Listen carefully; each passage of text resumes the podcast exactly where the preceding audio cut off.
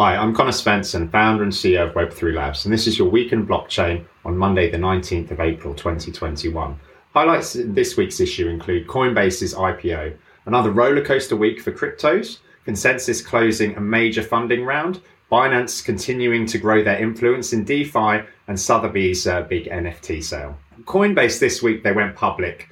It wasn't in fact in fact via an IPO, it was actually via a direct public offering. This basically meant that instead of investment bankers investing in the first set of shares and then actually selling them to the markets. Coinbase actually s- sold their shares directly on the market. This it was a very successful listing. Their closing price for the stock was uh, just just shy of three hundred and thirty dollars, which gave an implied valuation of just under eighty six billion. The Binance Exchange also came along and uh, listed a Coinbase stock token shortly uh, after this as well to allow people on their platform to get exposure to tokens that track the price, much like they've done previously with Tesla. big other beneficiaries of the Coinbase listing also include its 1,700 employees who are all given 100 shares sort of right at the last minute, um, which was a nice windfall for them and also the rapper Nas, who was actually one of the early investors alongside some of the more familiar names you see in this space, like Andreessen Horowitz and Union Square Ventures. With all of the activity that we saw happening here, there was also a lot of movement in the crypto markets too, with Bitcoin and Ethereum hitting all new new all-time highs just before the Coinbase listing, with, with Bitcoin going up to just shy of 65,000 per Bitcoin and uh, Ether over two and a half thousand. However, there was a significant drop in the, the last few days as well, with uh, Bitcoin's price uh, dropping down to 52,000 and Ether uh, 2,100. There's there's been some funny movements though with Dogecoin, which has continued its uh, rapid ascent recently. Where uh, earlier on in the week it actually eclipsed Uniswap and Litecoin to become the eighth largest cryptocurrency by market capitalization, but now it's actually gone even further and is uh, up, up at number six. So the the returns that we've seen with Dogecoin this year, it's it's up over six thousand percent this year to date.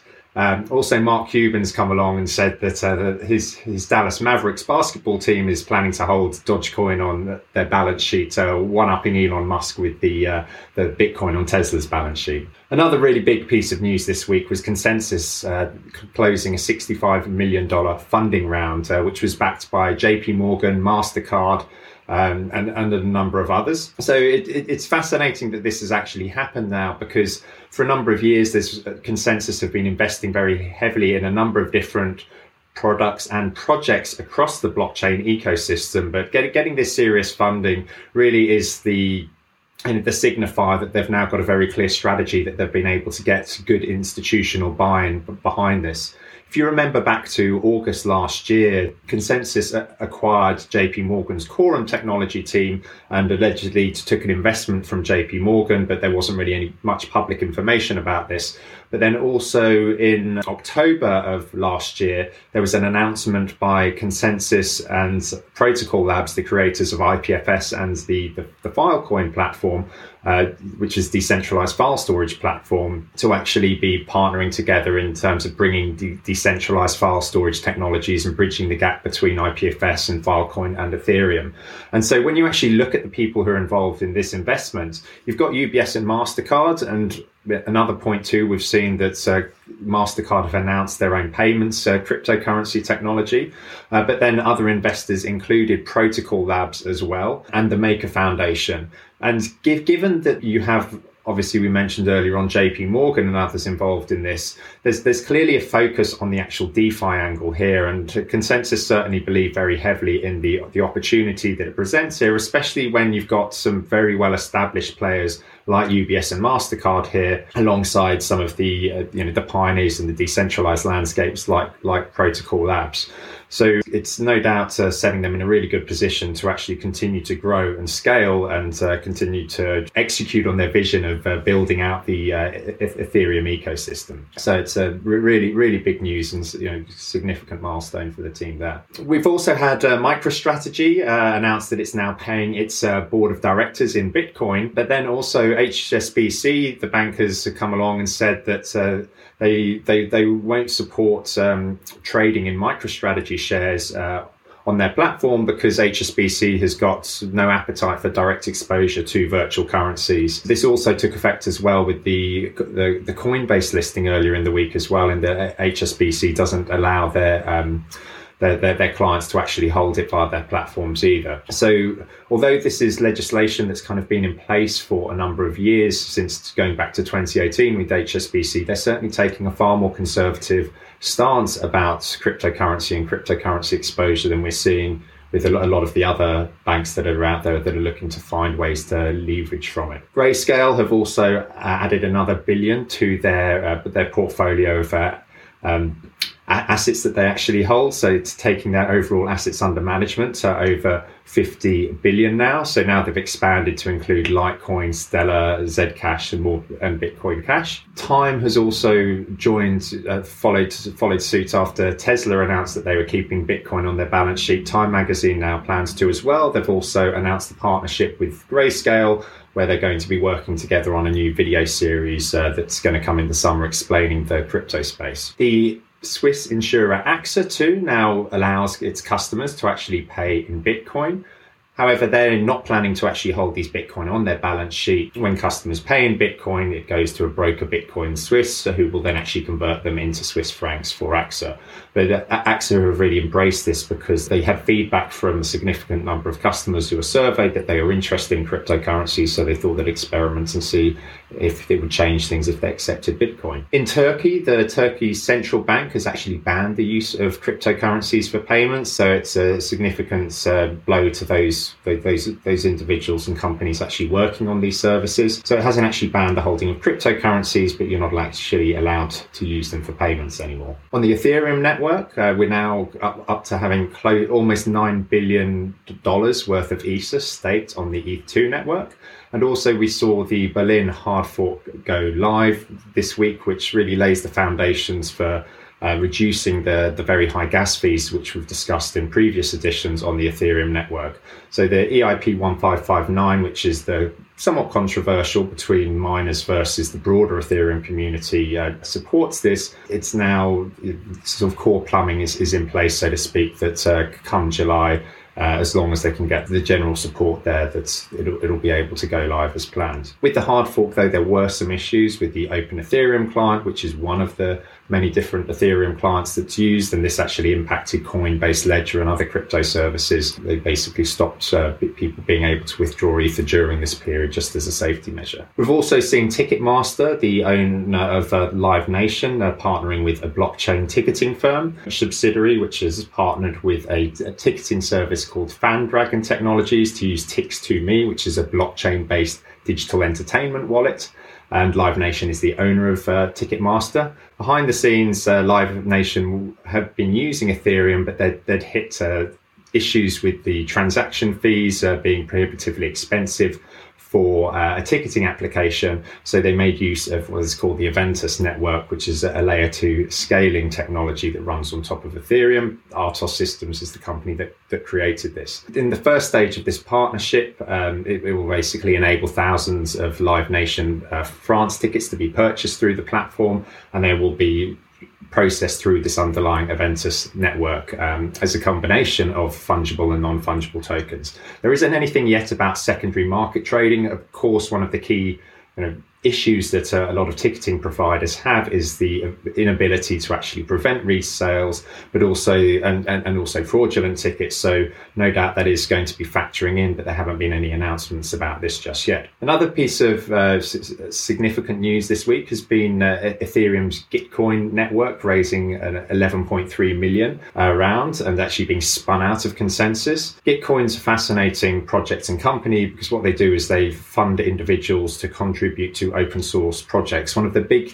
challenges facing open source developers is how to sustain the funding for their projects. And this is something that I personally can relate to with Web3j, which is an open source library I've written in that there's people will happily use these things, but it's it's hard to get you know funding for ongoing bug fixes and maintenance and so on. So um, Gitcoin actually provide a model for this, and they've been very successful with it. And it's you know, the testament to this is who they've got behind this uh, funding round as well, um, which which includes uh, a former Sequoia Capital partner, um, but they've also got um, Naval Ravikant in there, as well as some, some other uh, big names with the investment. The Linux Foundation, too, has also launched a blockchain based platform for insurance. The Linux Foundation announced this platform called the Open Insurance Data Link platform. And the idea here is that it reduces the cost of insurance reporting and creates a standardized data repository using DLT.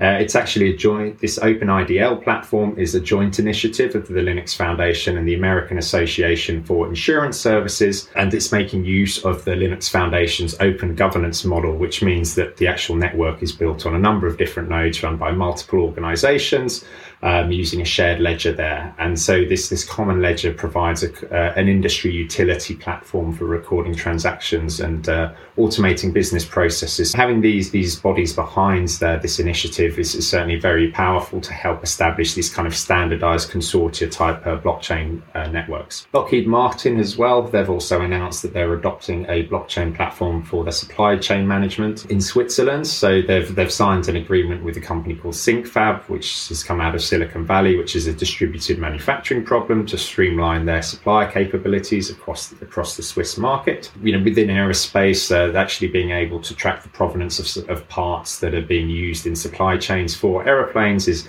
it's a really you know big and important problem, and so it's it's another really nice fit for the actual technology there.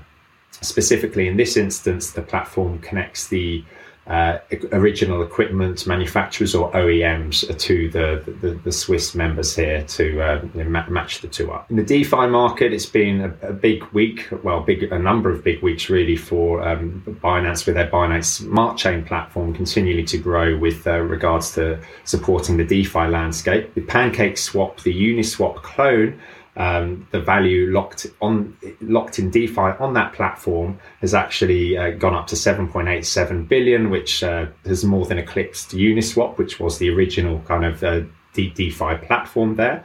Uh, off, off the back of this uh, increase in traction as well over the last few weeks, uh, the Binance coin has really shot up in its market capitalization the last few weeks with um, the price of Binance's coin jumping more than 16, uh, a 16x increase just during this quarter alone.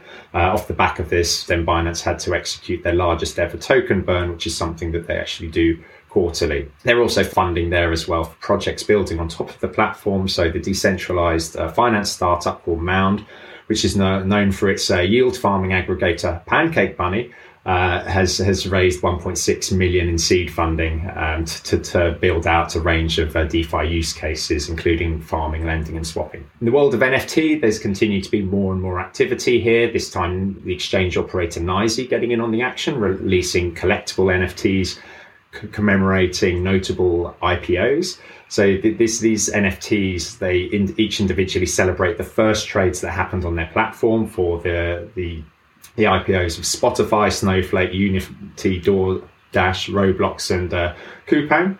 Um, which was the largest US IPO in 2021. Also had the, the well-known card maker Topps um, partnering up with the Major League Baseball to, offici- to, to issue official NFTs. And these ra- range of cards will actually um, vary in their degrees of uh, rarity from common to legendary and be there'll be like limited edition and platinum anniversary cards and so on so given their you know how well established Topps is in the physical collectible card world to be fun to see how they get on in you know as a slightly later entrant to the the actual digital nft market but certainly there's still plenty of space for the market to expand. Uh, the United States Postal Service as well have also certified Casemail uh, for the first blockchain generated e-postage uh, platform. So they've actually, what, what this means is Casemail provides a non-fungible token mail technology uh, that can be used to pay for postage, and the U- US Postal Service have actually certified this. In the art world, the digital artists uh,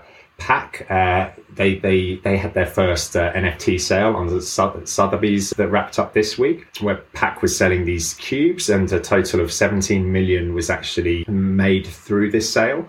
But off the back of this, the, the, the artist Pak has actually launched a new token that can be obtained by burning NFTs. And so this platform is called burn.art, and the token is dubbed Ash.